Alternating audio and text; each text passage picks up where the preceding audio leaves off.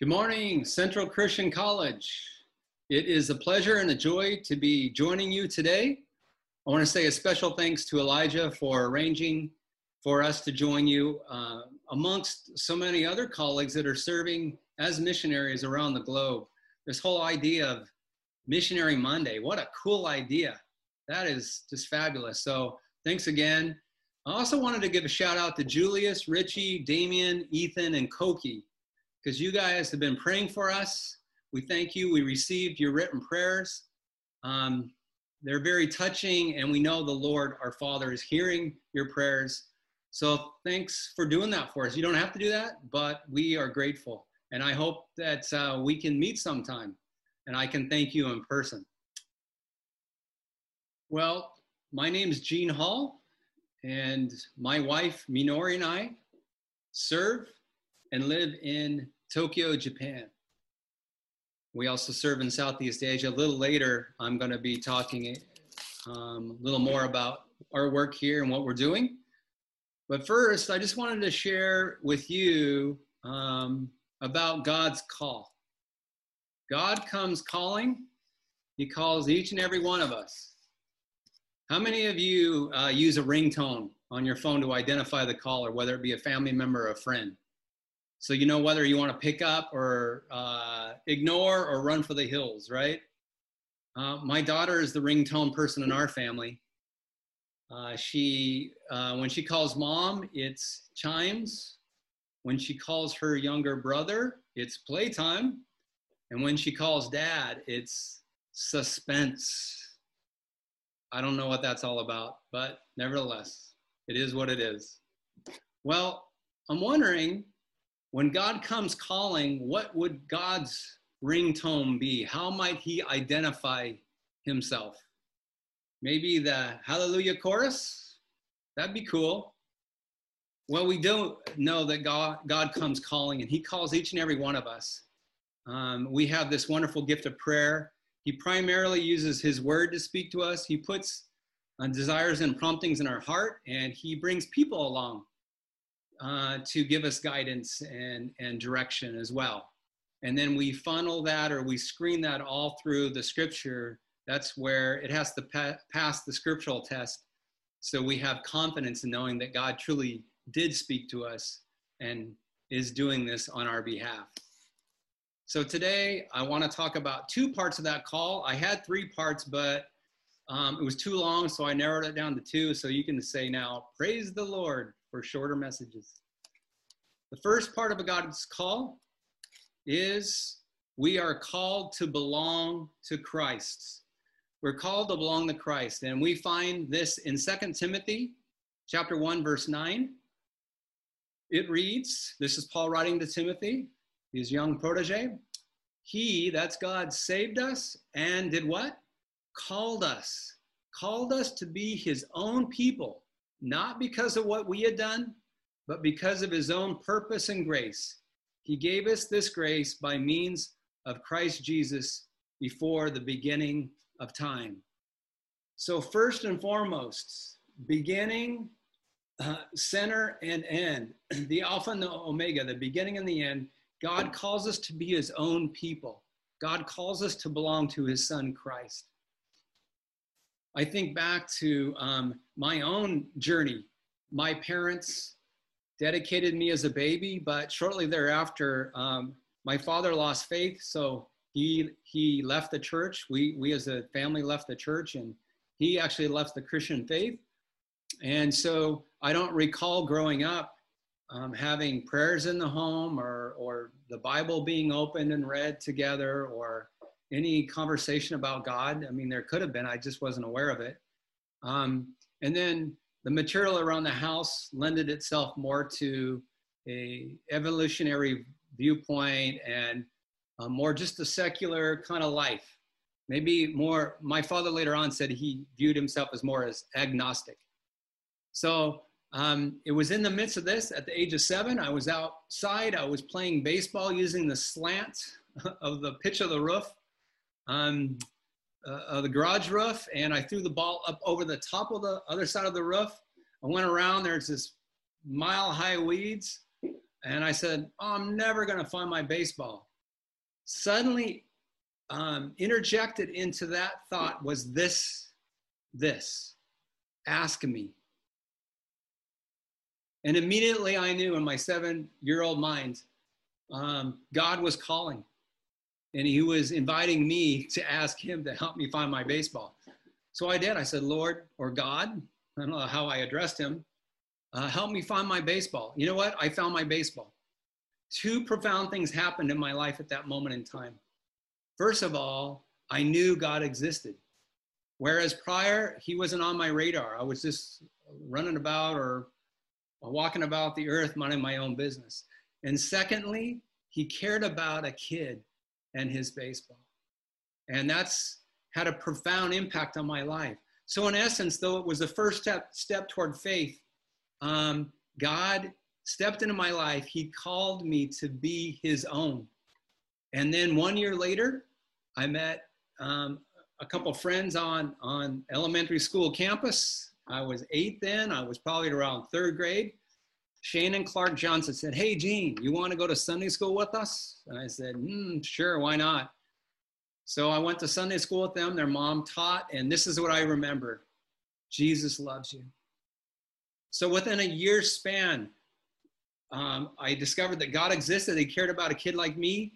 And then I learned that He sent His son Christ and that His son loved me. And I believed that and I respond to that. And I was baptized at the age of eight.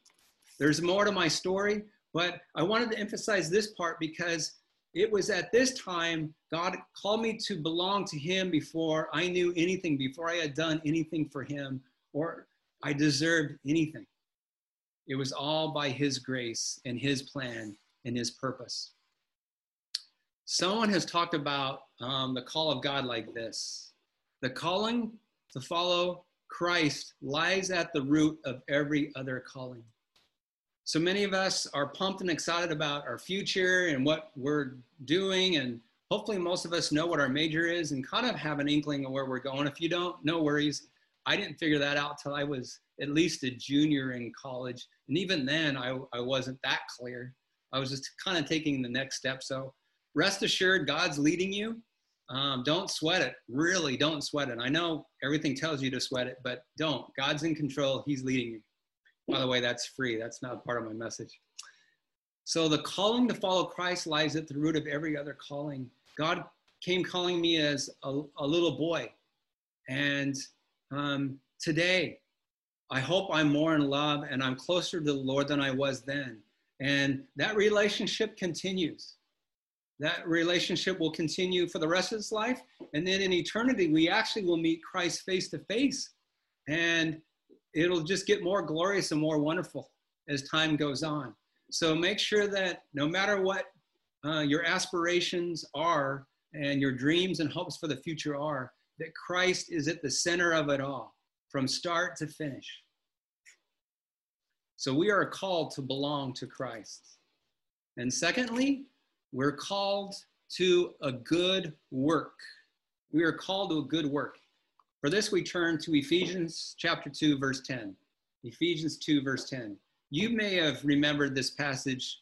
Uh, for we are God's workmanship, created in Christ Jesus for good works, which God prepared in advance for us to do. That's how I memorized it when I was younger. But I love this message translation. It reads like this he creates each of us by Christ Jesus to join in him in the work he does, the good work he has gotten ready for us to do. Work we had better be doing. There's a Christian leader and an advocate for social justice and change, change in, a, in Japan. Um, he was born around the late 1800s and lived well into the mid um, 1900s and beyond. His name was Toyohiko Kagawa. He was born in Kobe, Japan. He was noted as saying this I read in a book that a man called Christ went about doing good. It is very disconcerting to me that I'm so easily dissatisfied or so easily satisfied with just going about. So Kagawa sensei speaks to our kind of human nature just to get busy and do stuff, thinking we're being productive when in reality, we're just doing stuff. And so it's part of our job and our role as, as we mature in Christ is discover our gifts, our talents, our spiritual gifts, and then the good work that God desires and has called us to do.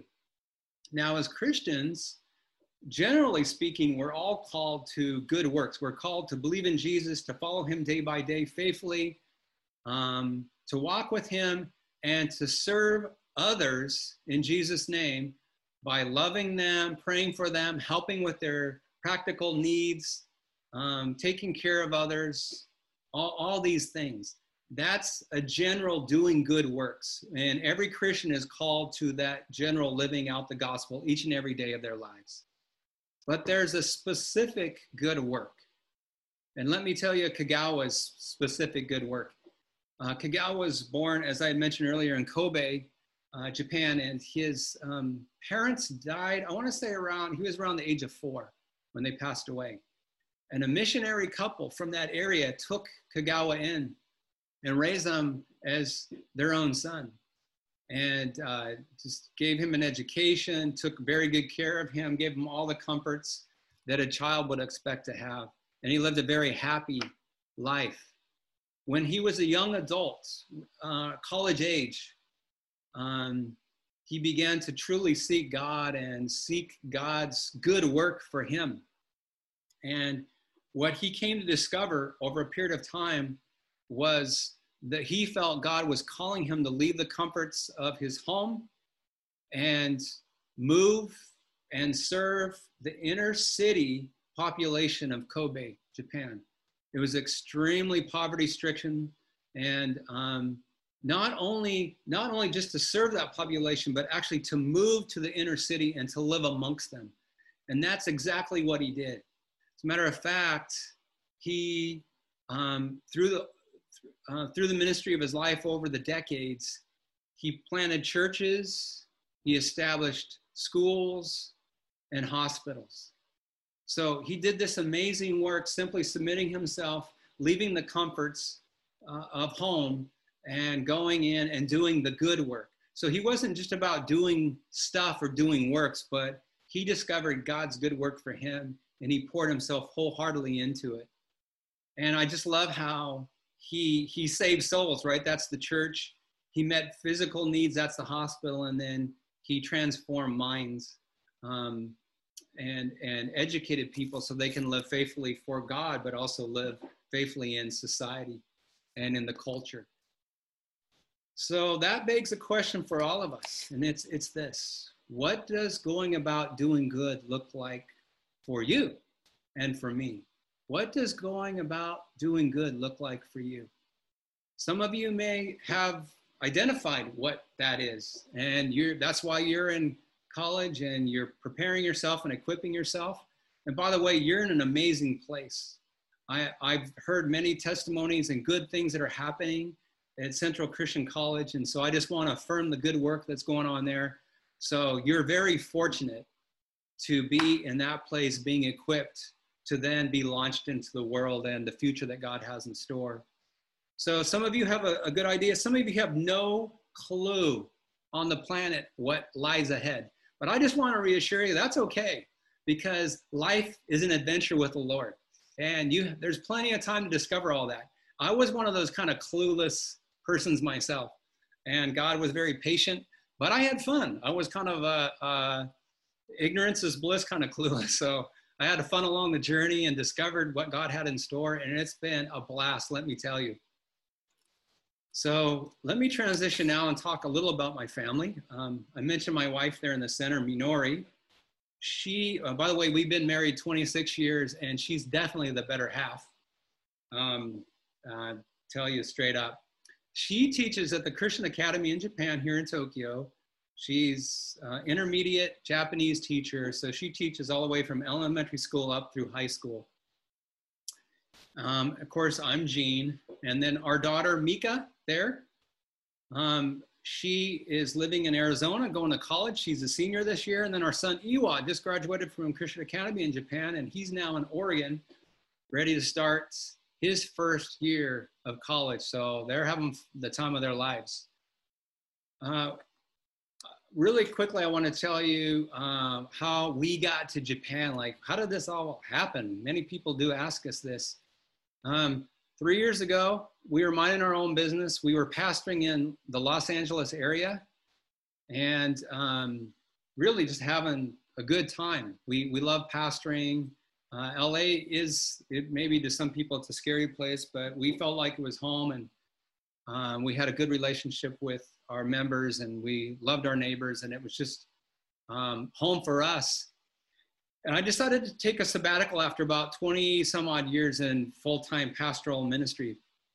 And I, I went to Southeast Asia and I joined Eric Spangler in Nepal. And then we went on to Cambodia to do leadership training. We had uh, a number of leaders show up in Kathmandu and Phnom Penh, and uh, we just spent a couple weeks of training and uh, doing leadership development there. I loved it. I got to meet a lot of new people, visit new culture, and really just be inspired by how God is growing the church and how faithful uh, the leaders and the disciples in Southeast Asia are. Um, came back home. I was a day before resuming my duties of preaching and other pastoral work. And I got an email from Eric Spangler, and it read like this Hey, Gene, loved hanging out and doing ministry in Asia with you earlier. Uh, I've been talking with Bishop Matt Thomas, who was the bishop at the time, and we think you guys would be a great fit uh, for our team in Asia. Would you consider coming over here?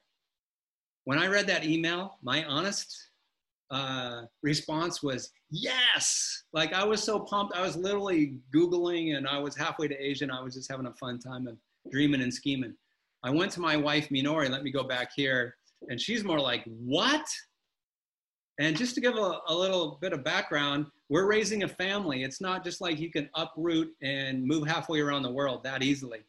And we had also, a few years prior, uh, bought our dream home. It was beautiful, overlooked the city. Um, we were just in awe. We pinched ourselves like we uh, have this beautiful family living in this beautiful home. We're serving a church. We love the people. We love the area. We have good neighbors. We have a good relationship. We've had opportunities to witness to them. Why would we want to leave? So that's why my wife said, What?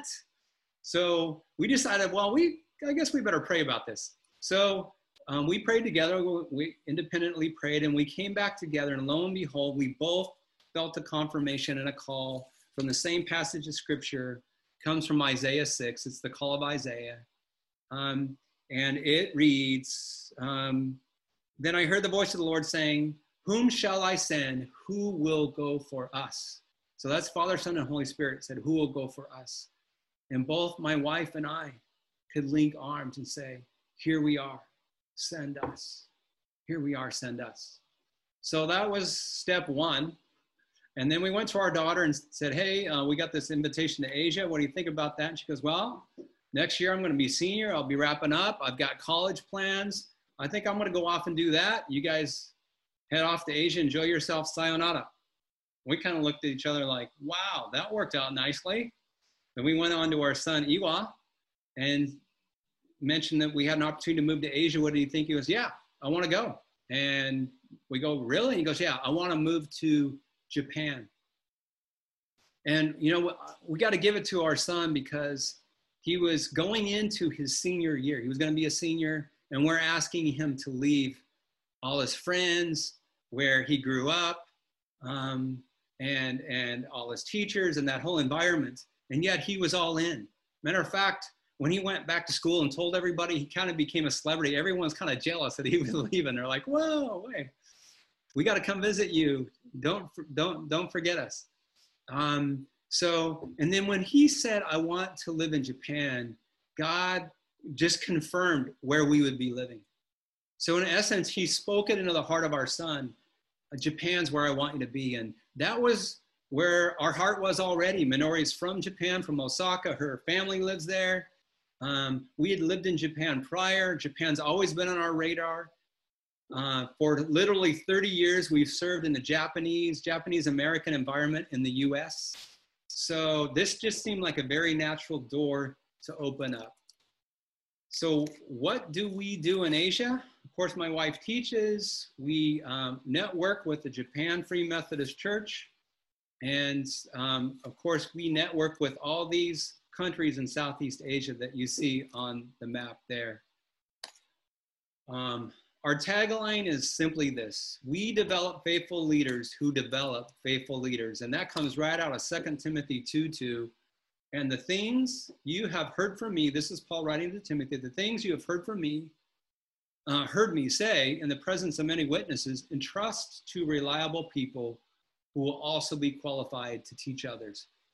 So our role is really just to come alongside to serve people and then just share and, and pour into them all that we've learned following Christ all these years um, in ministry, in our own relationship of marriage, and then uh, raising kids. All of that we get to pour into others, and it's been such a joy. And we're um, thankfully we're just beginning. This is just the beginning for us. Well, we thank you for the opportunity again to share with you and meet you. Um, we'll actually be sharing one more week next week and uh, excited about that.